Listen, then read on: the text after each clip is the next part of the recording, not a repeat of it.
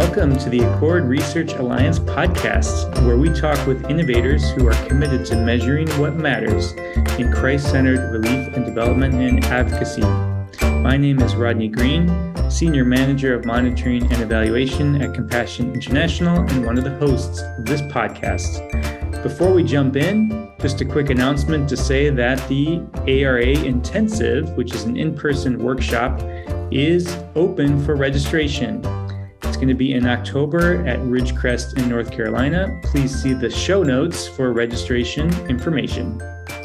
Today, I share with you a recent conversation I had with Nathan Mallonee and Rhett Bailey from Living Water International about some research they led as part of the organization's recent strategy design process. One name you'll recognize Nathan Mallonee is a co host of this podcast and has been interviewed before such as in episode 33 when he talked about Living Water's theory of change. This is Rhett Bailey's first time on the podcast. Living Water International is a Christian NGO working in 17 countries to address issues around water access, sanitation, and hygiene. Welcome, Nathan and Rhett, to the podcast. Hey, Rodney, great to be here. My first question is for Rhett. Uh, since this is your first podcast, tell us more about yourself and how you came to Living Water. Yeah, uh, thanks, Rodney, for having us today. Uh, Nathan told me lots about the Accord Research Alliance and this podcast, so happy to be here for this conversation. Um, yeah, I'm coming up on four years at Living Water. Uh, my current role is Director of Customer Insights and Experience on a newly formed strategy and innovation team at Living Water. Uh, this is really my first experience in the international development and relief sector. Uh, before this, I was spent several seasons in sports and entertainment, working for an NBA team and their strategy and analytics team. So kind of come full circle now. And uh, we were basically an internal consulting group to run research, analysis, and, and learn across our business from sponsorships, new ventures, fan experience, pricing analysis, and, and anything else. Um, my academic background is more in an analytical uh, realm, less really about data science, you know, to give respect to true data scientists out there. It's not data science at all, but more towards market research and statistics. Um, so I've loved being able to apply that across, you know, different types of industries, both for profit and now in the NGO space. Um, and, you know, at Living Water, Nathan and I, and I guess, you know, similar to you, Rodney, uh, we work in similar type roles and we often just say facing different directions of the organization. And so, similar to monitoring, evaluation, learning, and design work, um, I'm doing that all um, as well, but just focused on the supporter side of our organization and not um, with our programs. Thanks, Rhett. And what NBA team did you work for? Uh, the local team here in Houston, the Houston Rockets. Okay. All right. Oh, well, I just wanted to catch that detail.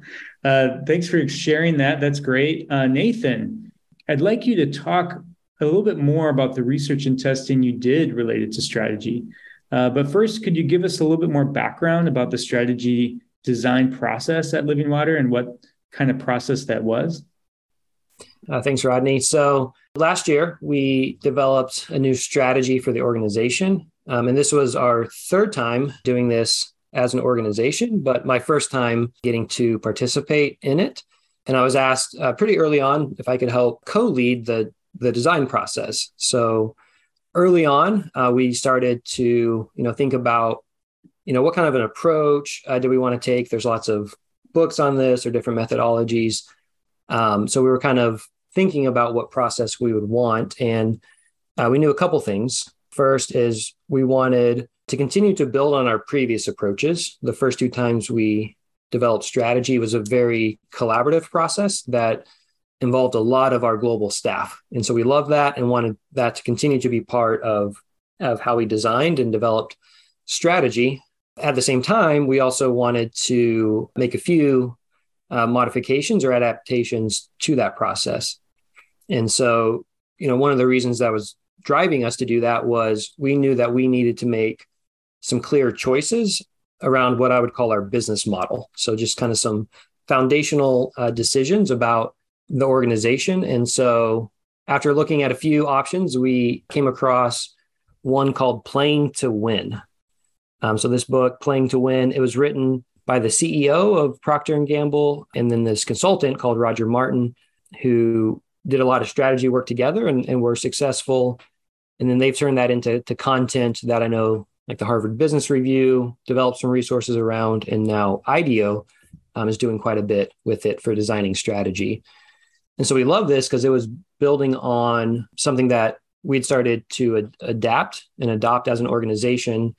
You know, this principle of design thinking or human centered design.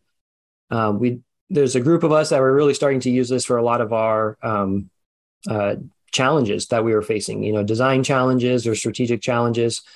Um, so we thought, hey, why not try this for the strategy overall? Um, and so that's what we did. And um, the thing we love about it is uh, that it placed a real big emphasis on developing strategy, not just using analytical rigor, although that's really important, but also using creativity and discernment. And so, so we did that. One result of that is that it it changed the way we thought about doing research during the process. And so I know we'll t- talk more about that, what the details of that look like. But usually in a strategy process, or at least what I've seen, is you do a lot of research at the beginning. And so there might be a team that goes out or a consultant that's that's doing a lot of research. You get a thick report, and then executives read through that report and then make some decisions and do some planning um, based off of that. But we knew with a design thinking approach, we needed to be more iterative in our research. And so that there would be ideas emerging through the process that we would want to go find out more about after those after we got those ideas from um, this collective brainstorm that we would do. So, so it was a more iterative research process uh, overall. Uh, so what that meant is, and then maybe I'll just quickly run through the steps of our process here, um, just so we have a good background. But but we started with research, but it was pretty quick and pretty light uh, research, just a, a, basic landscape analysis uh, to get a sense of, of some different trends that were happening. And then based on that research, we worked with our strategy task force to frame up a clear challenge, a strategic challenge that then provided some framing for a global brainstorm. And so, all of our staff globally, uh, we have about 300 global staff, were able to participate and share ideas uh, for this challenge. From that, we took uh, the ideas and developed five prototypes of a strategy, which is kind of interesting to think about. We usually think about prototypes or products or different things like that. But we actually said here's a prototype of an organizational organization strategy. And so we had five of those and they framed up some really unique choices that we can make as an organization. And then we took that to our board. Um, so our board of directors got really engaged and um, helped us look at these five prototypes and instead of asking hey what do you like which one do you think we should do what we did is in a workshop ask the board members plus our executive team to th- answer this question. For this to be a great strategy, what would have to be true? And so what this did is it, it flipped it kind of to the positive to where we could get a list of what we call barriers that we would say this would be a barrier or a potential barrier to this being a good strategy. Taking that list of barriers, we could then figure out which one of those do we want to test to get more evidence about to understand if that's something we should be concerned about or not. And so we framed up some hypotheses um, that we wanted to go test.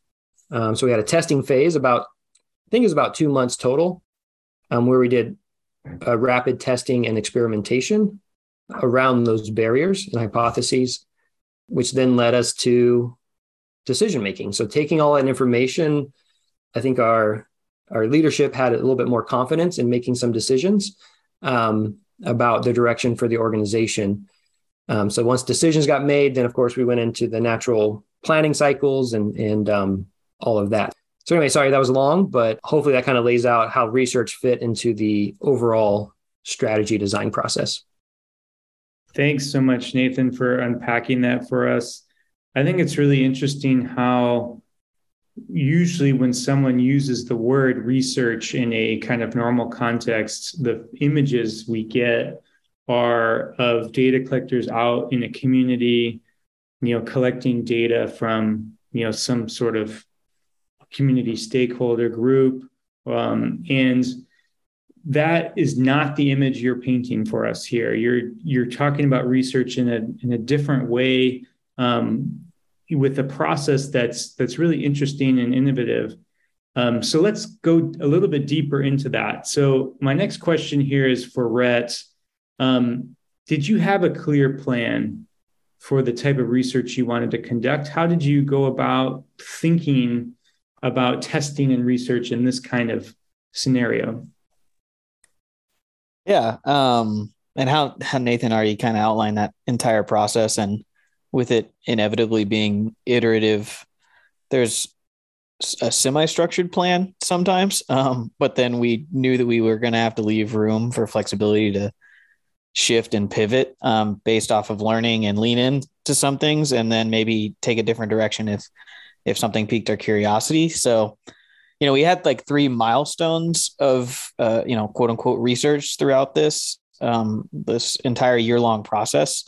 Um, like Nathan mentioned, we started out with the landscape analysis, and, and the goal of that was really to just set the context for the current environment, both coming like out of and then still in the midst of the COVID pandemic, like what was going on there and, and how do we respond to that?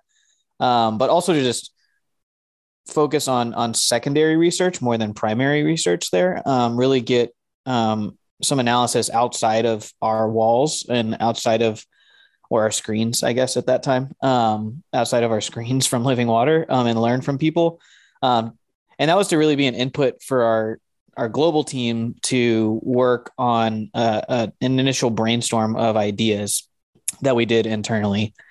Um, and then the second analysis and milestone was around an evaluation. So it was kind of a look back on the previous five years. So as Nathan mentioned, this is our third kind of cycle of strategy design and, and planning at Living Water. And so we looked back at the past five years, the objectives we set, what we learned and accomplished, um, and then we did this through through more formal um, interview processes and and a round of interviews with our, our leadership um, in the organization. And then the the last one was really the one where I think we got to lean in the most into the design thinking, human centered design approach.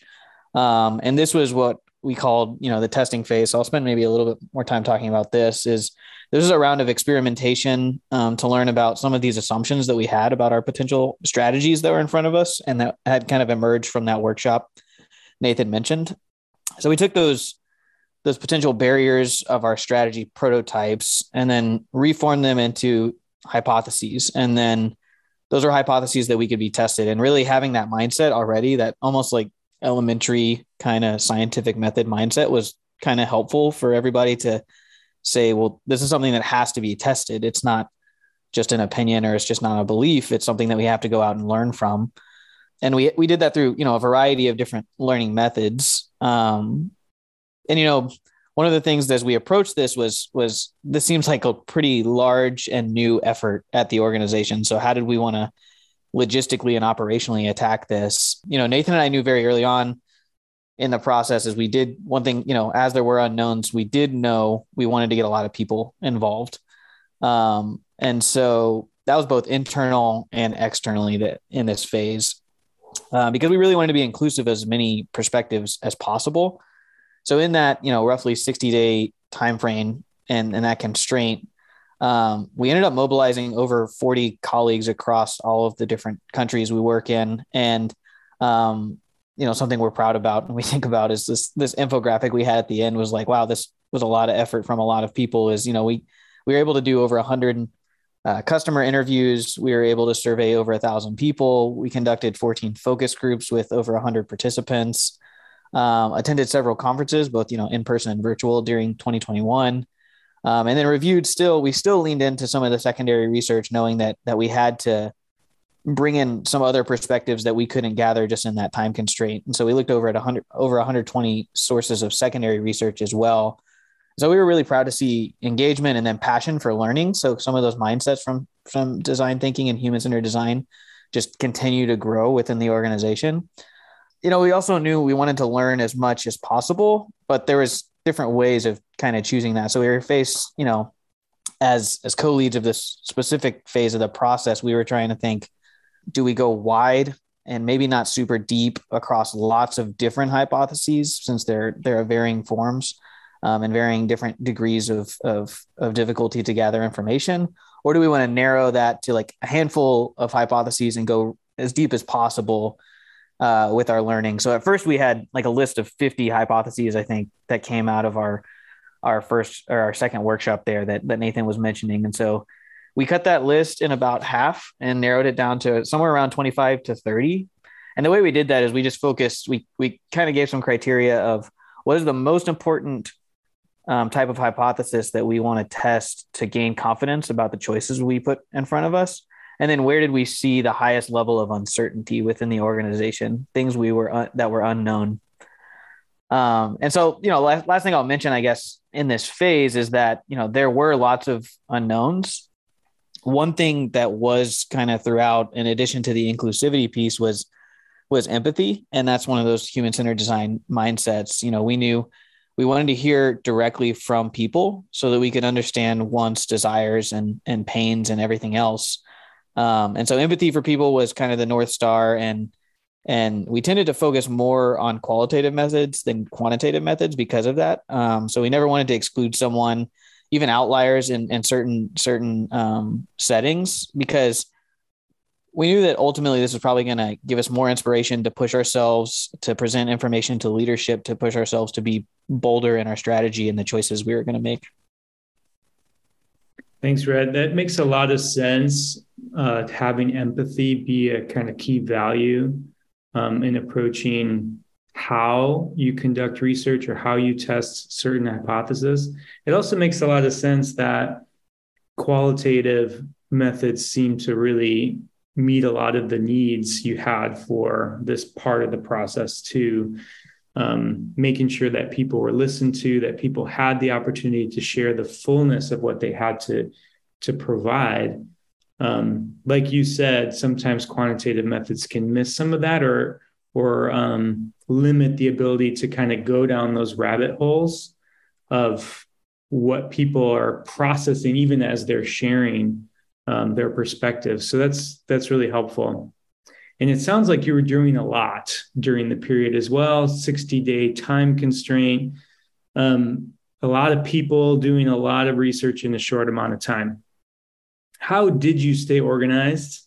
Most importantly, how did you analyze all that research? Can you tell us a little bit more about that side of things? Yeah, I'm happy to to jump in because um, you're right, Rodney. It was it was uh, a lot of work in a short amount of time. Uh, thankfully, we had um, a good number of people, like Rhett was talking about, that were really energized by this and, and very willing to jump in and to uh, to do the work. So wouldn't have happened without that. Um, but it did take some organization to uh, to make sure everyone could run quickly and and and really stay um, in line with kind of what we're hoping to achieve, and that we could have uh, good analysis on the back end um, of it without too much work or just one or two of us having to dig through all the data and, and all of that. So we we did try to stay organized uh, from the very beginning. And so just a couple I'll throw out some details of it in case it's helpful to anyone. But you know, the first thing we did is just in Excel, very simple, work to build out a tracker for each hypothesis. So those 25 hypotheses that that Rhett was talking about that we decided to test, we first had to list that out, and then we had to think about what would be some actual different tests um, or research methods that we could use uh, to get evidence on it. And so, so just to give you a little bit of details on that. You know, we were looking at things like um, expert interviews, customer interviews, online surveys, literature reviews. Um, we even had a role playing option on there. I don't think we ever did that, but um, you know, just kind of do some scenario planning. You know, it could be some internal role playing. So we had a lot of ideas uh, for how to test it. The other thing to note is that each test could be testing multiple hypotheses. Um, so we kind of had a many to many relationship between hypotheses and and tests. So first of all, was just getting organized about around um, which hypotheses will we be testing um, in in which way, and then uh, you know bringing in the support. So we had 40 total people that were conducting research in some way, um, but we also had 10 other test leads, is what we called them, and so these were um, people that we knew had uh, research skills and, and experience who could come in and um, easily lead, you know, whether that's a literature review or, or survey, um, and build their own team and kind of run with a mini team for that specific test. Um, so I was working with five of the test leads. Rhett was working with the other five. And then what we did is really work to equip them with a standardized uh, template and plan. And so we spent like the first week probably of the 60 days, Rhett and I just trying to figure out what this template would be.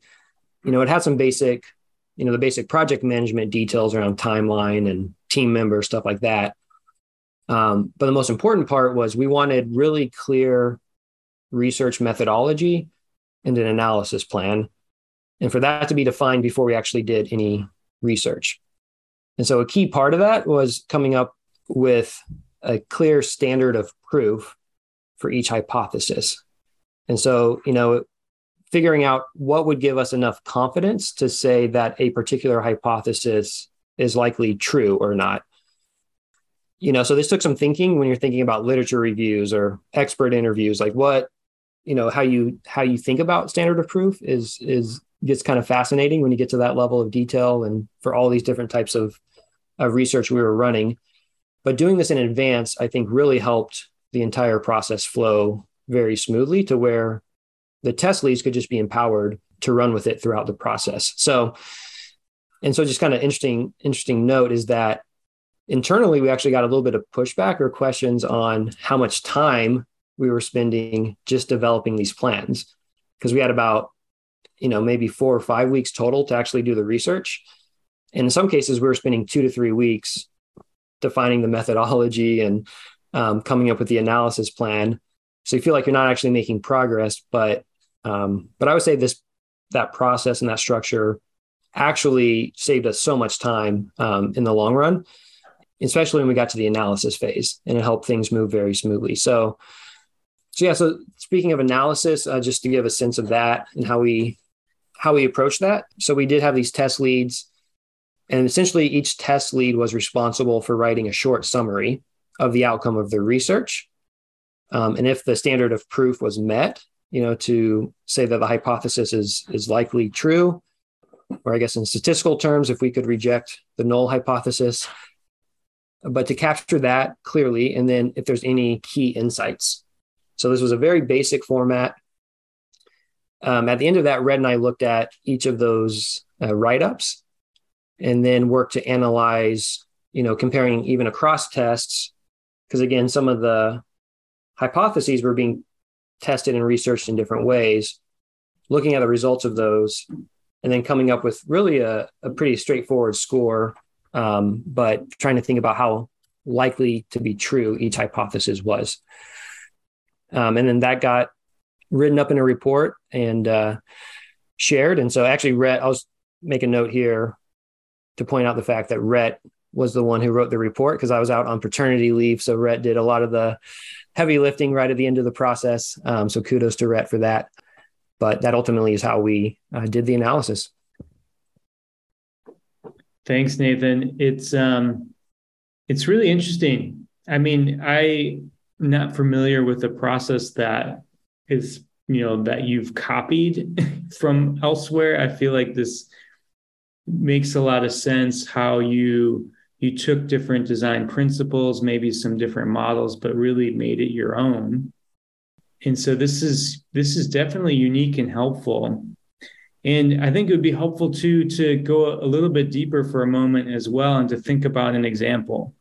Maybe if I could direct that back to Rhett, do you have an example of a, hypoth- hypothesis that you had tested and what the results were? Yeah, I uh let me I can think through some of that. I mean, I think in general, um just the process part, just to see how we logistically got to a hypothesis to, you know, we like Nathan mentioned, you know, we had these barrier statements and these barrier statements for each strategic possibility that then got translated into a hypothesis that we could, you know, if you get real nerdy with the statistics, accept or reject a hypothesis. Um, but we, we looked at it and then we started clustering these hypotheses across different categories. So like I mentioned earlier, if we wanted to go broad eh, or or narrow, um, we had hypotheses across all different categories in our our business model. Um, so we looked at our program scope and design, marketing and branding, different segmentation and relationships with supporters and partners, and and really had probably a, a healthy mix across all of those different categories and across all the different types of methods we would use within those categories um, to to learn.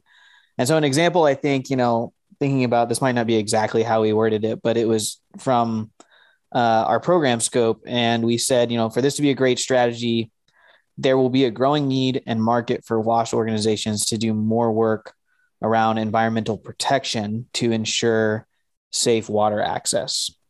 And so from there, you know, we did all of the logistics that Nathan just walked you through and, and test leads in uh, different countries and the regions we work went out and interviewed people within our program geographies, had interviews with experts in the climate change conversation, uh, reviewed lots of secondary research sources and published reports. And then they sent us back their their analysis and their information that's for us to try and combine with a lot of other information coming in about this hypothesis from some other other forms of of testing. So we analyzed all that, and afterwards we assigned that score. So Nathan mentioned the likelihood to be true scale that we looked at. So that was from not likely to very likely. Um, and if you can imagine and picture kind of like a bell curve, our expectation was really that there's going to be some things that we that would be very likely that we had lots of confidence in, and a few things that were maybe not likely. But the majority of things would somewhere would be somewhere in the middle of somewhat likely to to just likely um, being true.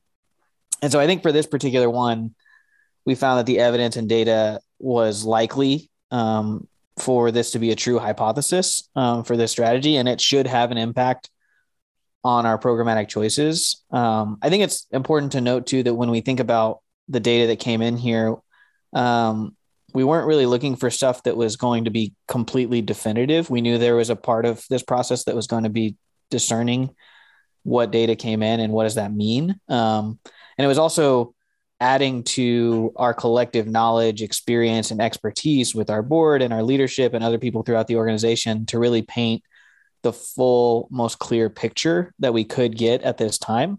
And so ultimately, this scoring was was helpful for us to simply just translate lots of information and, like we said, usually qualitative information and some quantitative information into a scale that can measure how confident we were growing for making some of these strategic choices. So um, this was really the the goal of this testing phase um, was to grow in our confidence so that we felt like we could really make bets on the choices that we had in front of us.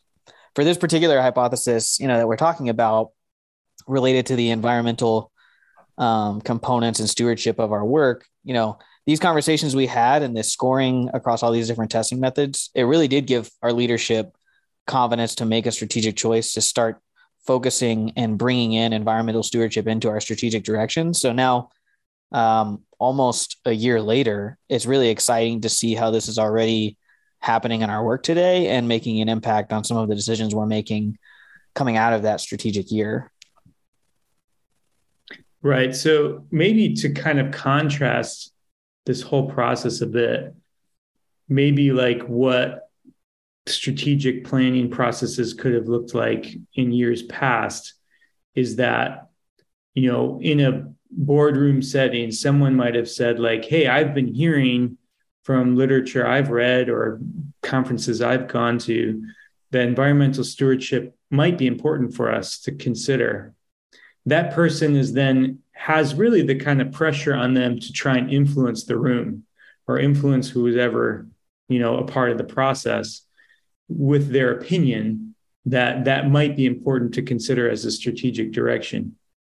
And then depending on how influential that person might be or the you know cultural dynamics of that team you know the team could then decide okay this is what i want to do. This is what we should do. We should we should think about this or we should maybe take steps to to move more in this direction so, I mean, as a contrast, what you're describing is a much more thorough process. And like you said, it, if I was in, if I would had participated in this process with you all, I feel like it does give confidence to say that this is not just our opinion, of one or two people in the organization who might know more about this space. It's actually been a, a thorough process that a lot of people participated in, got a lot of feedback from different um, external or internal um, resources to really give that confidence that that this is an important hypothesis. This is an important potential direction for us, um, likely to be, like you said, that kind of not likely to very likely that this is that this is important. This is true. This is something we need to really pay attention to. So that I find that really helpful and an exciting part of this. Uh, did I describe this right, or am I a little bit off? Yeah, I, I think you did. I mean, um, I think one thing to just note, yeah, it wasn't really to discredit either, like somebody's hunch or gut reaction, but it was more to do kind of the the smell test in the room and the gut check in the room. Like, okay, this that may be true, what somebody has experienced or what they might be thinking. You know, especially you know specifically related to this one on environmental stewardship. Somebody may have brought that up in the room, and like you said, it could be the action taken on that could be based off of influence and actual experience and things. And and we really wanted to lean in and say, well, let's just go learn as much as we could and have that that curious mindset.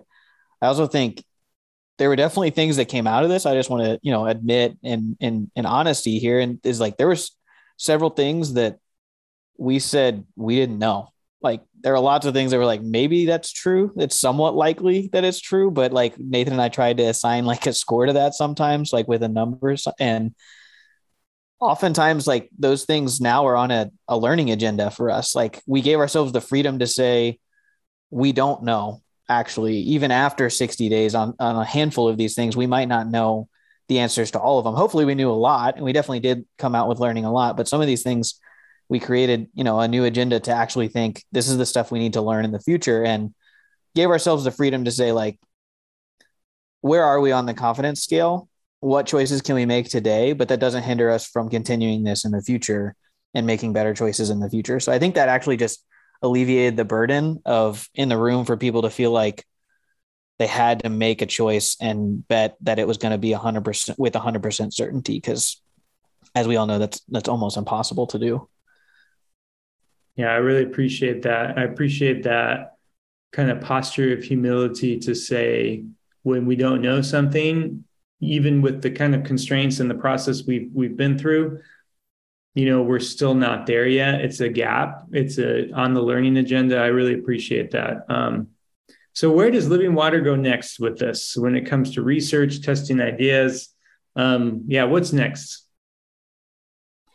Yeah so that i mean that's a great question i think you know this has it was a great process in the sense of we we learned some new skills as an organization um, some of our mindsets that you were just talking about with Rhett you know we're, we're starting to change just uh you know, kind of a creative confidence or a, a you know sense of hey, we can go and learn and test something. We don't have to just sit in a room and try to make the best decision together and then you know go from there. We can actually develop hypotheses and go try to learn a little bit, right? So we want to carry that forward, um, and I think we have been in many ways.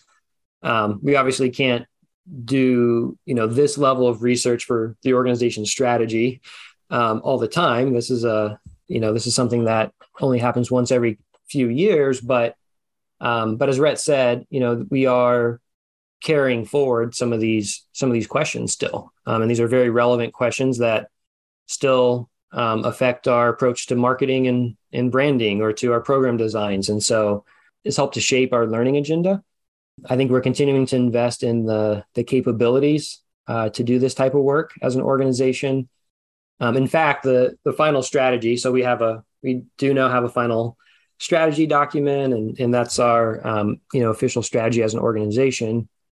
In it, it says of the five core capabilities um, that we want to really invest in as an organization.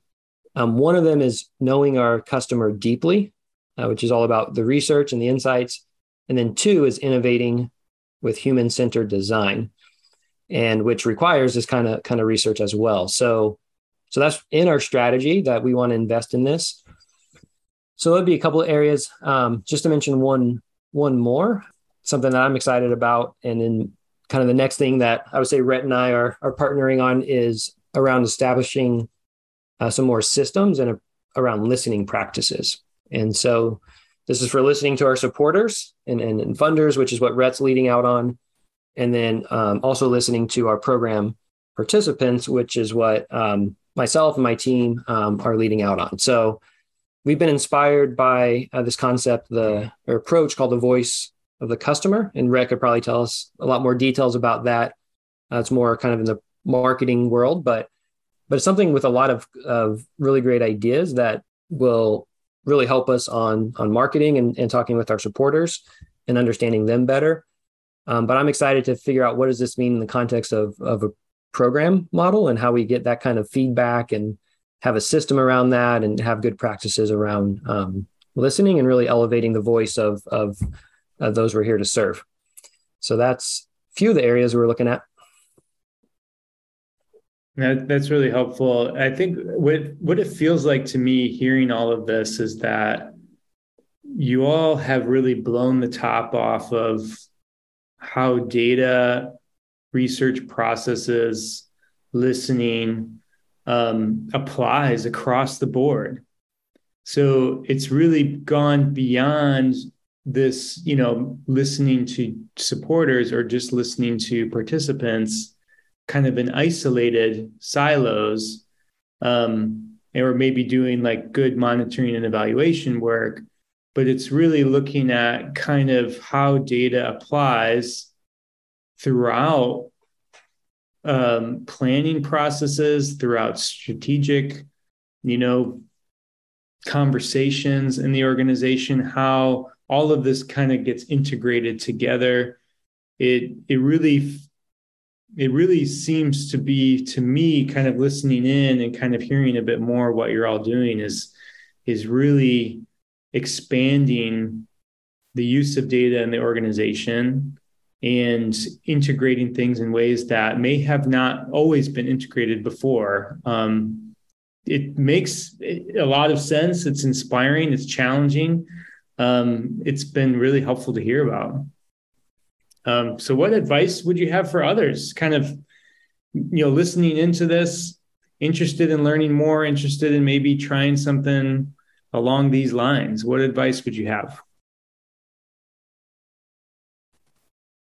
Yeah, I'll start us off, I guess. Um, give Nathan a chance to think about that one. Um, yeah, I think, you know, Nathan mentioned a little bit about the statistical and analytical rigor that it takes to make some of these choices. And I think oftentimes you can get bogged down by that. Um, that can be like almost paralyzing in some ways because you're so focused on that statistical significance in how you're doing things, which I think is important. But I think kind of on the the soft skills side, I think adopting the right mindsets that we've been talking about, you know, those human centered design mindsets around empathy and creative confidence and being willing to iterate on ideas and that really truly being a part of either your organization or your team's DNA and culture.